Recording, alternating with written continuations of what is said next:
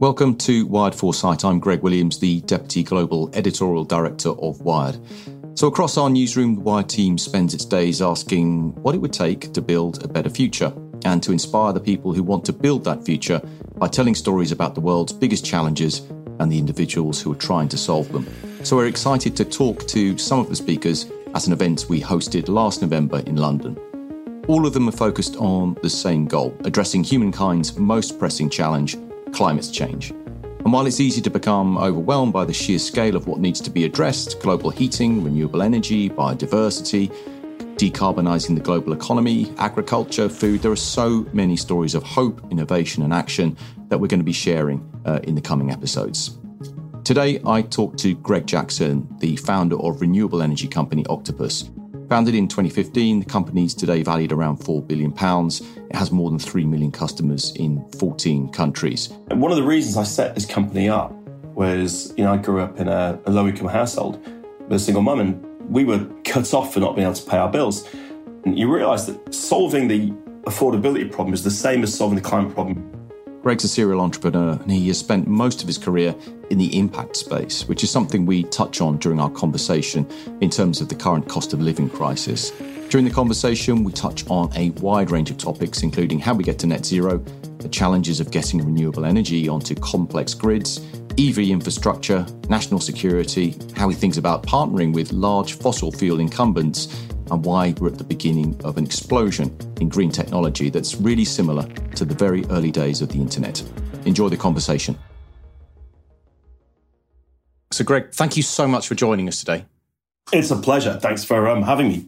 So, let's start with the, the macro picture. Renewables are currently responsible for, I think, around 40% of UK electricity. The aim is to get this to 100% by 2035. How are we going to get there?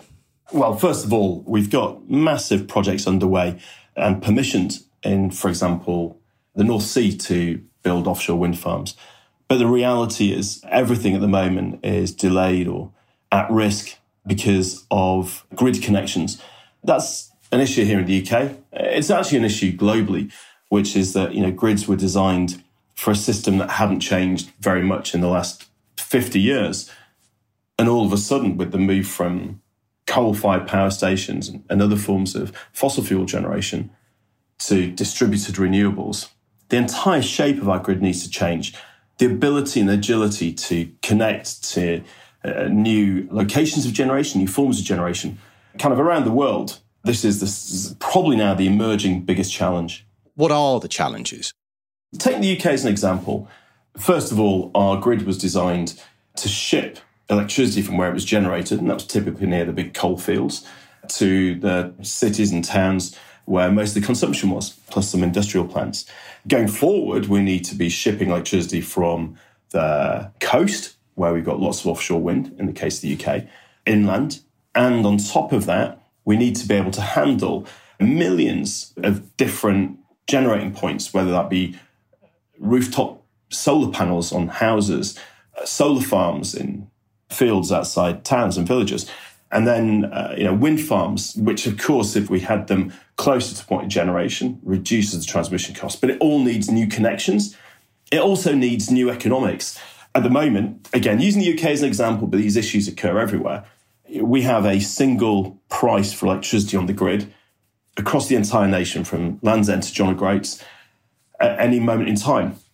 And yet, there are times when, for example, it's windy and we subsidise the wind farms in Scotland to not generate, whilst at the same time you can be paying a fortune for electricity in other parts of the nation. Just dig into that for, for, for the listeners for a second. Why do we pay wind farms to not generate? Yeah, because currently we're generating electricity in areas where there isn't necessarily the demand. Right. And so there are two ways we can solve this that would be sensible. One of them would be build more grid capacity to ship those electrons to where they're needed. And the other would be to have, yeah, for example, dynamic pricing or uh, local pricing to incentivize people to use it where it's being generated. A bit like, you know, like in the old days, a lot of industry was built near coal fields because you had the source of energy. And so you built the industry nearby. Now, in the world of clean electricity, we could see the same. You know, you could have data centers near wind farms so that they can make the most of this very cheap, very clean electricity a lot of the time. Yeah, that makes a lot of sense. So there's a logistical operational challenge around geography. Presumably also there's is there a regulatory challenge? Do we need to think about how we govern this better? We absolutely do need to think about how we govern this better. Uh, look, there's no criticism of the existing organisations and companies.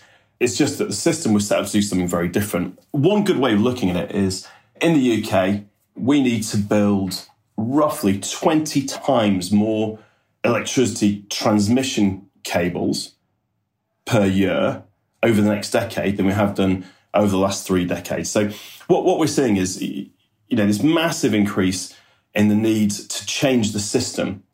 But all of the companies and the organizations were designed to plan behind a, a much slower moving system and also to be rewarded accordingly. So, for example, you know, companies earn money for keeping the lights on rather than necessarily using smart tech to get the most out of the system. And so, fundamentally, what we need around the world, certainly around the, the rich world, is a completely new way of thinking about how we manage electricity. Is this also to do with incentives for the large organizations that are overseeing this process that we need to kind of re-incentivize we need to kind of recalibrate what it is that they are rewarded for. Yeah there are probably three ways to think about it. You can think about incentives you can think about control and you can think about markets. So one thing would be look you've got monopolies responsible for grids in most places. Uh, but there's a couple of countries that have got contestable grids. So if you want to build a, a new generating plant you know say a wind farm in the uk you have to apply for permission to connect to the grid. And at the moment, there's typically a 10 year wait. Now, by the way, not many investors are going to hang around 10 years. So that fundamentally reduces our ability to deploy clean generation.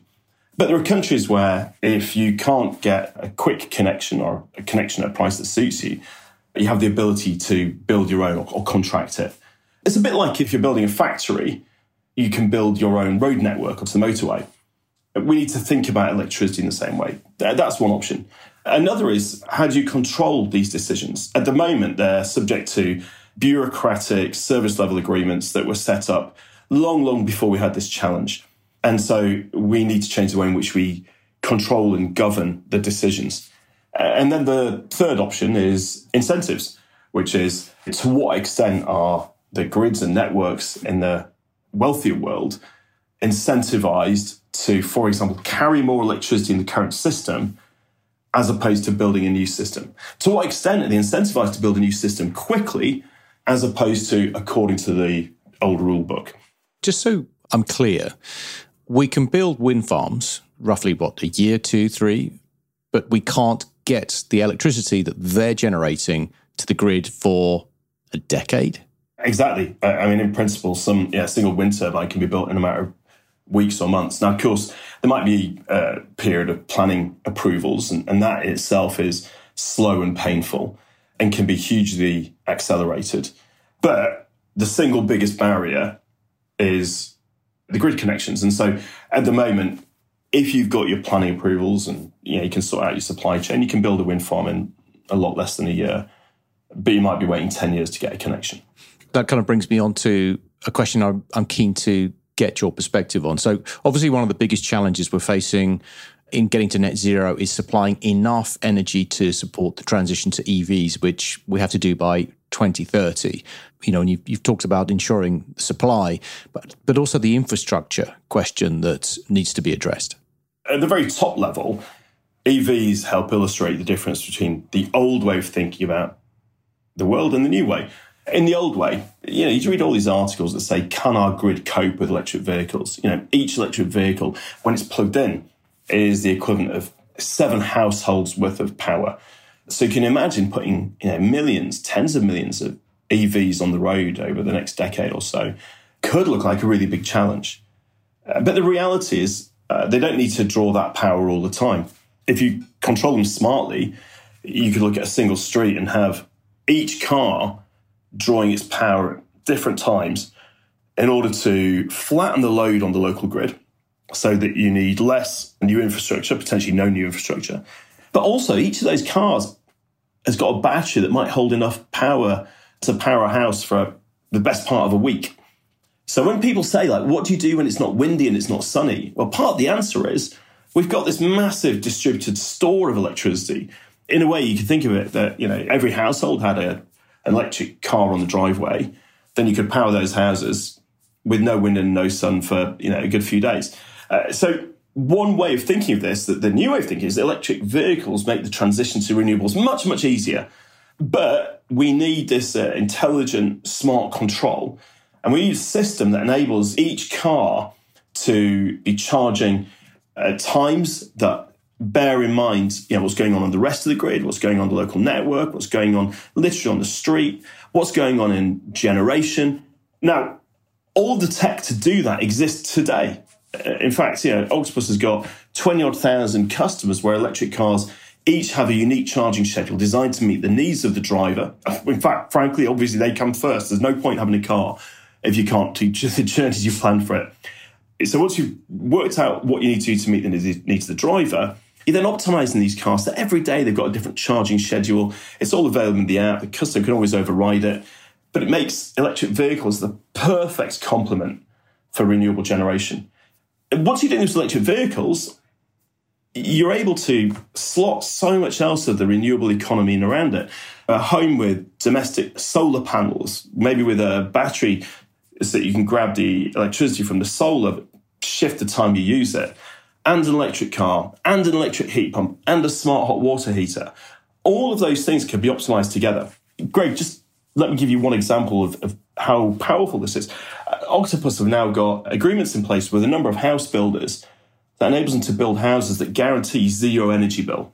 Because they have all this tech, and then we optimize it smartly, the house is essentially sort of net zero effect on the grid. There are times it's putting electricity on the grid, times it's taking it off, and collectively guarantees the householder no energy bills. Now, using that kind of optimization uh, from the individual house upwards, you run the grid entirely differently. So, I just want to drill down on something you said about cars in driveways. You know, the majority of people live in cities in the UK they don't have a driveway necessarily where they can set up a charging point. How do you think we can bring that infrastructure into play in you know where most people live, which is in kind of fairly densely occupied cities? I think first of all, about two thirds of houses in the UK have off-street parking of some sort. Mm-hmm. By the way, they're the ones that are most likely to own cars, and among those that own cars, they're most likely to be uh, using them more often. So I think the first thing is recognizing that the lowest hanging fruit is already a huge prize. Now, as we start to look at, you know, for example, electric vehicles for people who don't have off street parking, a lot of this kind of technology can be deployed in public as well. You know, we already have um, a solution for people who need to charge their car out of home, a card and an app that let them use, you know, the majority of public charging points. And on many of those, you'll get different pricing or discounts if you're using electricity at times that are off peak for that area or when renewables are abundant. And mm. so the same solutions apply across the board. And, and again, this is a total system change. So, for example, as we start electrifying fleets, you know, delivery drivers, engineers, yeah. so we can optimize all of that transport. And the more we're optimizing all the different types of transport together, so we can make the most of the infrastructure. Uh, but by the way, one thing is interesting, which is that a couple of years ago, although people worried about public charging, the reality is of it was that most of it was hugely underused because there weren't that many electric cars. But because electric vehicles are now growing exponentially, we definitely have a huge shortage of public charging. But that, in a way, ties back to some of the topics we started off with, which is we don't have an electricity system, a grid, and networks that are agile enough for the future we're building. In fact, the one we're plowing our way into rapidly. So it's hard to build public charging points, partly because it's very hard to get the electricity connections. One major oil company were talking to me about you know, their desire to put electric charge points in filling stations. And it took them multiple years just to get the electricity connections that they needed for one service station. Now, this kind of tells us that fundamentally we need an overhaul of the way we think about it. We've got to move away from central planning, from monopolies that of think they can predict the future, to agility. The example for me is I remember when the iPhone first launched, and um, initially you couldn't get a data connection. The, the mobile networks just didn't have enough capacity. But it only took a few months for them very rapidly to build enough to handle the early iPhone adopters. And thereafter, just to keep building at pace. And actually, we found that because the wireless networks really wanted this mobile data, they were able to build the infrastructure very quickly. But I bet if you'd asked their planning teams, their engineering teams, prior to the launch of the iPhone, how long it would take to create that data capacity, they'd have told you years and decades. Mm. And so what we need here is to free up the markets, to create the incentives, and to deal with the planning issues that mean that energy is sort of 20 years or more behind telephony. But obviously, the growth of the internet over the past 20 years was largely driven through fast consumer adoption of mobile technology, which you pointed out, uh, particularly the, around the iPhone initially in the, the building out of the App Store. What do you think is going to be the equivalent moment in green technology? What's going to be the killer app, if you like? Yeah, the electric vehicle is the killer app. Yeah. Uh, simply because, uh, first of all, it's a better car. I got my first electric car maybe six or more years ago. And I must admit, at first, I, I thought my partner was going to make me give it back because it was an, an impractical gadget. We didn't have off street parking. But actually, within no time at all, you know, she was telling everyone electric cars are definitely the future uh, because the experience of driving one and owning one for the vast majority of people is better than for a petrol car. Mm. Uh, the prices are coming down rapidly as they scale up around the world. So the price of new cars is coming down. Secondly, there'll be a second-hand market that helps reduce prices further. No normal human knows what a kilowatt hour costs until they get an electric car. And then they always know because they've taken that kind of habit of knowing what a litre of petrol is into the world of the new car. And once they discover they can get very cheap kilowatt hours by allowing this automatic optimization or using electricity at different times, they think, what else can I do? And that's when they start thinking about electric heat pump, uh, electric heating for their water, about solar panels, about home battery. All this stuff suddenly starts being very appealing. And at that point, by the way, you can start getting rid of their gas connections to get an electric cooker, an electric hob. And I think that's the killer app. The, the challenge you've got in electricity that you didn't have in mobiles is uh, in mobiles you have four i mean typically vary by country and over time but maybe four different networks each competing for who could have the capacity to be able to provide a better service or a good enough service to customers. So as customers bought smartphones and used more and more data and they were streaming everything and uploading stuff to the cloud all the time they could be better served by those networks. In electricity where we've got a monopoly instead what we've got is a whole pile of out of date rules and organizations who are optimized to work to those rules rather than one that is desperately trying to say, how do we ensure we provide customers with the best experience as they electrify their lives? Foresight will be back with more from Greg Jackson in just a moment.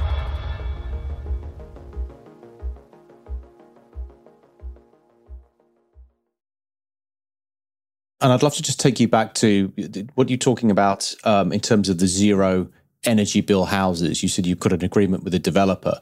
Clearly, we're seeing the prices of renewables tumble. They're coming down, you know, significantly, pretty much all the time. Uh, how long do you think it's going to be until? And, and you've you've mapped out this, you know, whether it's hobs or whether it's heat pumps, whatever it might be. This, this switch over, particularly within the kind of a domestic setting. How, how long do you think until really electricity is basically free and, and abundant? I don't think it'll be free. I think what's going to be interesting is it will be under the hood. Customers may not always see this. It'll have incredibly volatile pricing. Even today, driven by the fact that, as you said, 40% of electricity is renewable.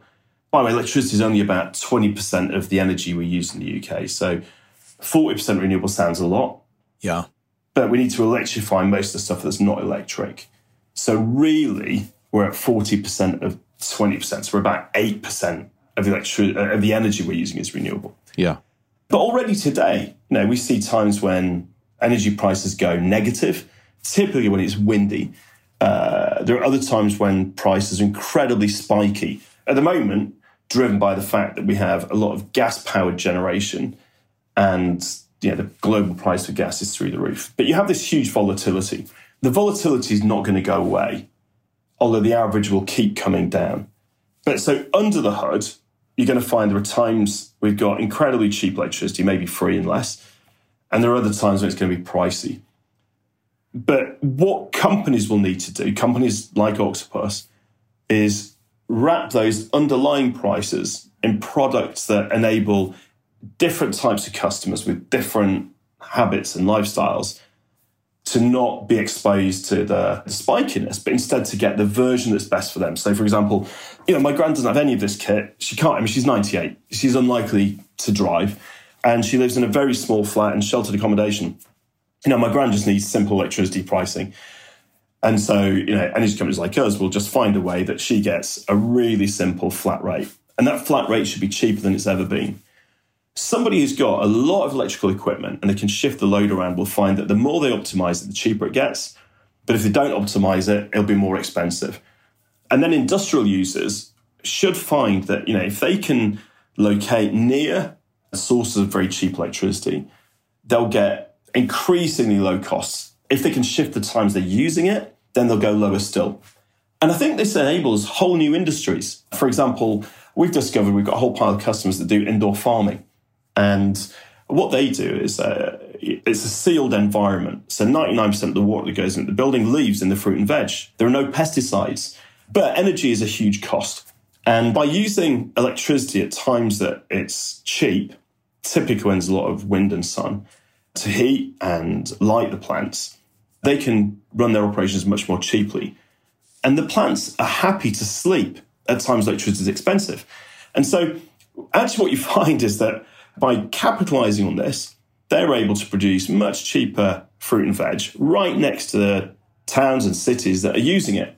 So instead of flying this stuff around the world, you're producing it locally. This is an example to me of the complete change that's possible in a renewable world. And I think it's, it's analogous again to the phone, isn't it? Where you know, no one had thought the fact that putting a camera on a phone enabled you to you know, get through the pandemic with QR codes or that uh, you know, the geolocation stuff meant that Uber would increasingly provide a different form of transport. It's just the same. And that's why we often talk about this opening up the possibility of the next industrial revolution, but this one being driven by clean energy. You, you mentioned earlier on, Greg, the idea of 40, I think you said 40% of electricity is now renewable. I'm interested to sort of get your sense of what's the mix of renewables is going to look like by say 2030 obviously we have you know wind but we, have not really talked about solar or biomass both which i know are pretty significant uh, contributors I, i'm really resistant to these questions of talking about the mix because it speaks to that central planning mindset that says we're going to decide that 8% is x and right now I've no idea what technologies are going on under the hood in the wireless networks. Mm-hmm. It just works. Similarly, I've no idea when Heinz are selling me baked beans how much is sourced from farms in one location or another, or how much of the tomato sauce was made six months in advance or in real. I just don't know. It doesn't matter. So I think the first thing is what we need is the markets will drive these decisions. It might be that the most economically efficient mix is loads and loads of solar with home batteries, but we don't currently have the market mechanisms to make that economically viable even though the underlying economics or the physics are perfect. It's just, you know, the way the grid works makes it not viable. At the moment, we're heading to a world where the mix will be dominated by very, very large infrastructure projects, particularly in the UK, it'll be offshore wind, because the central planning mindset can get its head around that. But we need to have a distributed mindset that means that solutions will be much more a mix. And then there are complete surprises for people. You know, Octopus has backed this project to build a huge solar farm in Morocco with some wind as well. And then a 4,000 kilometer cable to bring most electricity to the UK. That one project could provide 7% of our current electricity needs. And it could be built before 2030, as long as it gets the right permissions from government and grid and the right mechanisms to enter the market. The economics work brilliantly. The question really is, you know, does our system enable that kind of innovation. But that could literally be part of your, your mix before the end of the decade if we have the right system. Yeah, so it's, it's an interesting parallel again because I guess it goes back to what you were saying about the growth of the internet based on the mobile internet, based on these platforms that enabled us to scale and obviously network effects being created. And we are in the process of kind of developing something similar, right? This ecosystem of energy solutions. Let's talk a little bit, if you like, about Octopus itself and you know you running, you know, what is a, what is becoming you know a very very large multinational company. You have operations in obviously the UK, but also France, Germany, Italy, Spain, Australia, Japan, New Zealand, and the US. I'm interested to get your sense as an as an executive, really, what what the challenges are of operating in very different markets with very different consumers consumer needs and, and regulatory environments? I think that the underlying consumer need is the same everywhere. People need access to energy to live the lives they want to live. And the cheaper we can make that, the better. During the energy transition, the challenge is the same in many places, which is we're moving from fossil fuel generation, which you could turn a power station on and off, to a world of renewables that's going to be in different locations and that is often intermittent or variable, sometimes predictably, like tidal or solar in sunny countries, and sometimes less predictable, like wind. So, everywhere around the world, the underlying challenge is the same. Now, the markets and mechanisms by which consumers and businesses get access to this power and the grids that distribute it, there are some difference in the rules. But the physics and the fundamental economics is very similar. And I think for us as a company, we set about to build a global platform, recognizing this similarity to say, look, around the world, the transition to renewables can make energy cheaper as well as cleaner, as long as we do it right. And so we built a, a technology platform, Kraken, which powers the businesses that we run in seven countries, that works with the generation we've got in several more countries, and which we increasingly license to other companies around the world. It's a bit like with Uber there is no market that is more locally regulated than personal transport. The rules for cabs and taxis vary from town to town, city to city around the world. But because Uber understood that the fundamentals were people need to get from A to B as cheaply as possible, and other people would love the employment of being able to drive those people around, Uber could create a global platform that delivers that job in pretty much any geographical or regulatory context that's the way we see the transition to renewables. And it's why for Octopus, the, the speed at which we move across the globe, you know, we, have got to move fast because, you know, the challenge of climate change ain't waiting for anyone. Just to dig into that, um, that analogy you drew with Uber, do you fundamentally think about Octopus as a tech company? Is that the way you would define it? Certainly, my view, like a wired audience is going to be the best informed on this, but many of the best tech companies are the best consumer companies is Amazon a tech company or does it just truly understand uh, retail yeah. and what humans want? Similarly with Uber, you know, it uses tech, but it probably understands the needs of passengers and indeed of drivers better than anyone else. Yeah. So in our case, the two are yin and yang. The tech enables you to deliver the service that you kind of imagine that people want in a way that no one could before. But delivering the service enables you to learn how people use it, and that informs the tech developments. So the two enable this really fast test, learn, build cycle. So we're seeing now with what's happened sort of geopolitically over the last year, energy is now just not an economic concern. It's one of national security. I'm interested, given that you're operating in so many different uh, locales, do you think there's a drive towards every sovereign state wanting to become energy independent? Is there an increased urgency? Obviously, that was always a goal for most countries. The United States is obviously energy independent, many others are. Europe isn't. Do you see a new drive towards that kind of energy independence? And do renewables allow many countries to get there in ways that obviously they couldn't if they were reliant on fossil fuels? Yeah, look, 1973 saw oil embargoes, which reduced the global supply of oil dramatically. And the US decided, by the way, one of the impacts was a, a dramatic improvement in the efficiency of cars around the world over the next decade or so. But another was the US decided it wanted to be more energy independent. And obviously back then that meant oil and, and, to, uh, and gas. And certainly you've now seen in this crisis, the US having a greater degree of insulation from the colossal, and by the way, utterly brutal energy price spikes caused by Putin's invasion of Ukraine. I think it's entirely appropriate. Governments around the world are thinking about energy security. And of course, there's nothing more secure than homegrown renewables. No one can chop off the supply line. Now, we talked earlier about the challenges the grid changes, the opportunity to use technology to enable the characteristics of renewables, the fact that sometimes it's truly abundant to provide cheaper energy.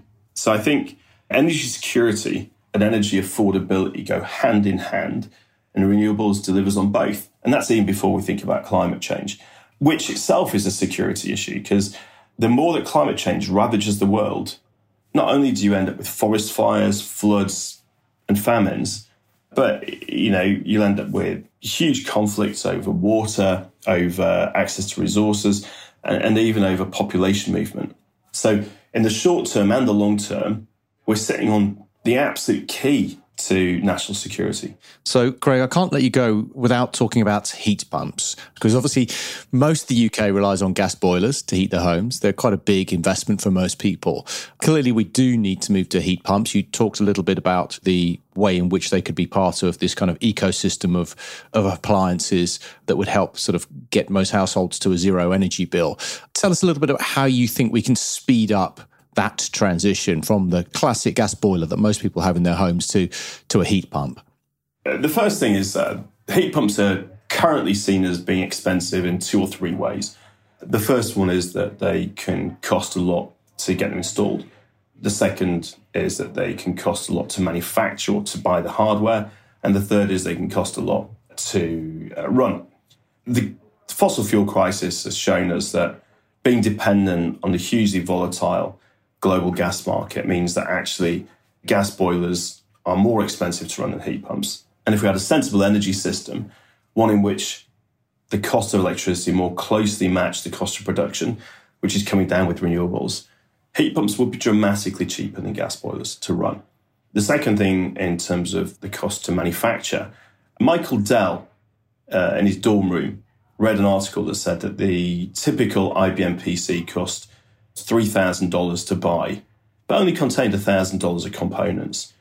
And that's how he set up the direct model for Dell and drove down the global cost of PCs. Yeah. But we're seeing the same thing in heat pumps, which is because heat pumps is uh, certainly the case, a very small market with heat pumps going through a lot of hands and often heat pumps being kind of an afterthought on the manufacturing line for air conditioners the hardware cost is dramatically more than it could be, which is why Octopus have bought a heat pump manufacturing factory. We're designing hardware that will be lower cost to manufacture.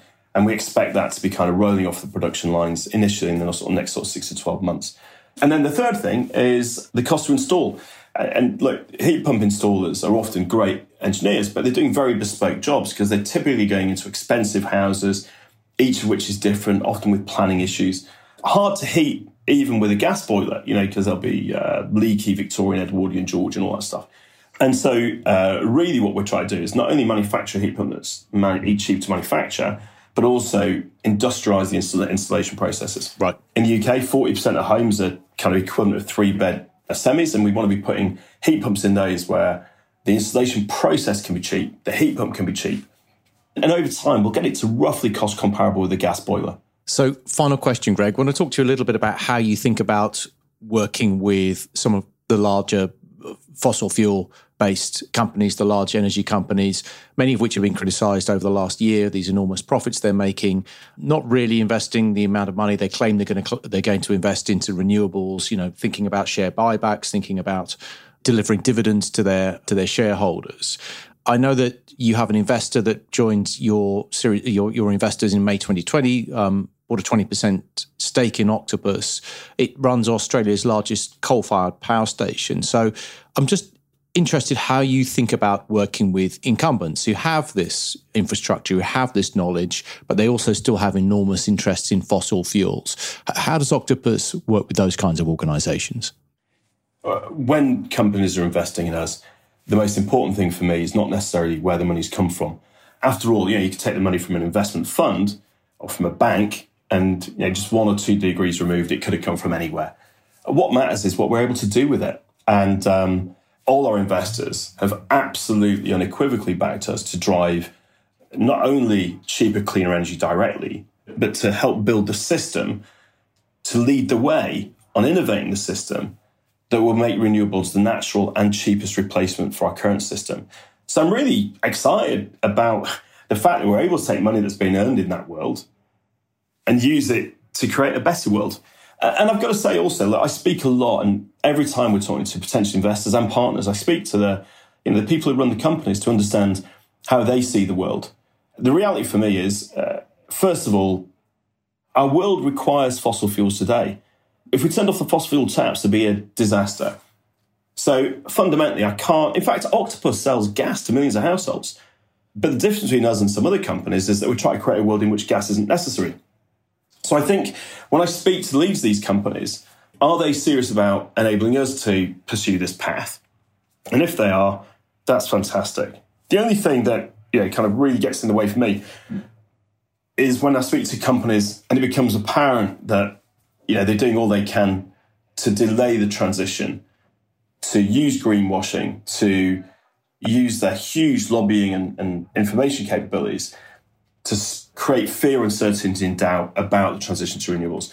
And none of our investors do that. And by the way, there's an awful lot of other big companies in the fossil fuel space that don't do it, and there are some that do. And I think that's where I, I kind of draw the line. I've also got to say, you know, we haven't talked much about the, the current energy crisis. And one of the reasons I set this company up was, you know, I grew up in a, a low income household and um, with a single mum, and we we were cut off for not being able to pay our bills. And I could see that inefficiency of existing energy companies and existing energy systems meant people were paying too much, and that we could solve that problem. I also joined Greenpeace when I was 15, and you realise that solving the affordability problem is the same as solving the climate problem, which is the move to renewables and the use of smart technology to make the most of that renewable energy when it's abundant. Today, we can fill the gaps with gas. And over time, we'll be able to fill the gaps with the smart use of electric cars or global interconnectors or grid level battery storage and batteries in homes. And, and by shifting demand around, uh, often automatically, appliances just using electricity when it's abundant without people really noticing. We're kind of in grasping distance of an energy system that could mean that this is the last energy crisis, the last fossil fuel crisis. And that's not just about tackling climate change. It really is about the fact that today our team is speaking to tens of thousands of people every day who are worried about and often, you know, may not be able to afford to pay their energy bills. And I think anything that enriching individuals by holding back the solutions to these problems is unconscionable. And I guess finally, you know, we've got to talk about the global south, the sort of developing countries. I think there's 800 million people in the world that don't have access to energy at all. There's maybe one and a half billion that don't have access to reliable energy. And in the same way as the move to mobiles bypassed landlines and brought communications to huge swathes of the world, dramatically improving lives, so we can do the same with clean energy. And you can't do it with fossil fuels. So today's energy crisis, putting millions of households into penury, the climate crisis, and global justice kind of all point in the direction that we need to go. And, and by the way, to go right back to the original question, you know, if people back us to, to fight this, you know, I'll, I'll, take it. Greg, thank you so much for joining us uh, today on Foresight. It's been absolutely delightful talking to you. Thank you, Greg. Please join us for a conversation around waste and plastics uh, next time on Foresight. So, the world produces about 400 million tons of plastic waste a year, but plastic's being recycled at an even lower rate previously estimated. We're going to be having a conversation with Insiya Jafferjee. She's one of the founders of a company called Shellworks, which is a UK biotech startup that aims to replace plastic with materials based in nature. If you've enjoyed this podcast, please do give us a five star rating wherever you get your podcasts. It really does help us to build the Wired community. Thank you so much. Wired Foresight is a Conde Nast entertainment production. Jessica Taylor is our managing producer, Emily Elias is our producer, Annalise Begent is our production assistant, Jake Loomis is our mix engineer. Special thanks to Hannah Brewer, Jordan Bell, Peyton Hayes, and Nico Steele. I'm your host, Greg Williams. We'll be back next week with more conversations. We'll be chatting with Insiya Jafferjee, the entrepreneur behind the renewable packaging company Shellworks. Thank you so much for joining us.